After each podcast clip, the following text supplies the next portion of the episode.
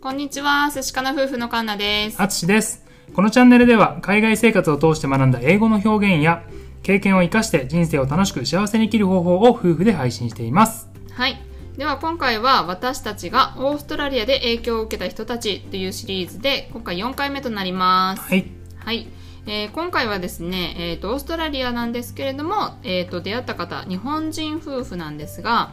この方たちは、えーと、ブログをやっておりまして、私たちが日本に住んでた時に初めて、あの、なんていうんですかね、ブログを通して知った日本人夫婦。そうだねそう、まあ、だから私たちが、まあか、一方的にそのブログをね見てて、うんいろいろ学んだんだよねそうだねうんまあ要するにうちらが日本にいてオーストラリアに行く時にどんなものが必要なのかなとか何したらいいかなみたいなのを、うんまあねだいぶそのねブログから学ばせていただいたんだよねそう、まあ、そうその当時はワーキングホリデーで夫婦とかカップルで来る人って結構珍しくって、うんあんまり情報がなかったんだよねそうだねうん、なのでワーホリ、まあ、ワーキングホリデーあと夫婦っていうので検索したらそのブログがヒットして、うんで見たらねすごい詳細書かれててさ、そうだうね、ん、すごい勉強になったんだよねうん、すごい貴重な情報だけじゃなくて、ね、じゃあ、まあ、実際に彼らが使った留学センターを、ね、うちらも利用させていただいたら、うん全く同じ担当者さんがね、うんご対応いただいて、うんね、その方がめちゃくちゃね、いい人で、うんうんすごくね、そこもいい出会いがあったりして、ねえううんん、うん本当に、なんか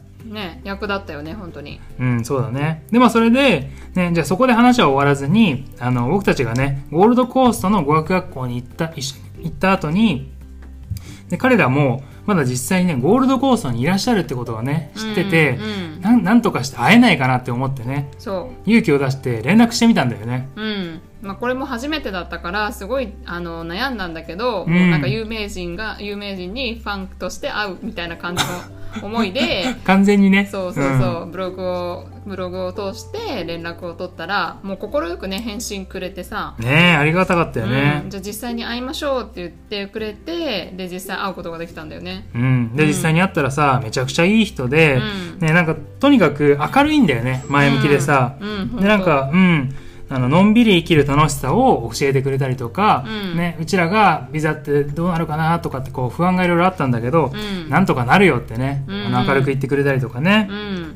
本当にその方たちも日本人夫婦でワーホリから、まあ、最終的に永住権も取られて、うん今ね幸せに暮らしオーストラリアで暮らしてるんですけれども、うんまさに私たちの理想を一歩先歩んでるようなそうだ人たちね。で、うんなんかね本当にあのあこういうふうにやっていけばあこういうふうな生活があるんだっていうさ、うんなんかすごい想像がしやすかったんだよね。そうだね。なんかもうある意味ロールモデルというか、うん彼らをこうまあ目の前にして、あの、うん彼らの後をこうね、目指して歩いていくみたいなさ、そういうのがうこんううんイメージしやすくてね、うんうんすごくそれも良かったよね。うん、まあそれでその方たちもその当時は2人だけでね家族、他お子さんとかいるわけじゃなかったのでう、ん。でも2人だけでも生きてるのすごい楽しいよって言ってくれてそうだね。うん、なんかそういうのもねすごい勉強になったというか、ね、なんか印象的だったのが2人で生きるのがまず楽しい、んうんね、でもし子供ができたら子供はさらに幸せを運んでくれる、うんうんだから2人の幸せにさらに2人がこうあのなんていうの子供がうん幸せを運んできてくれるみたいなさ、うんうんなんかそういう考え方を聞いて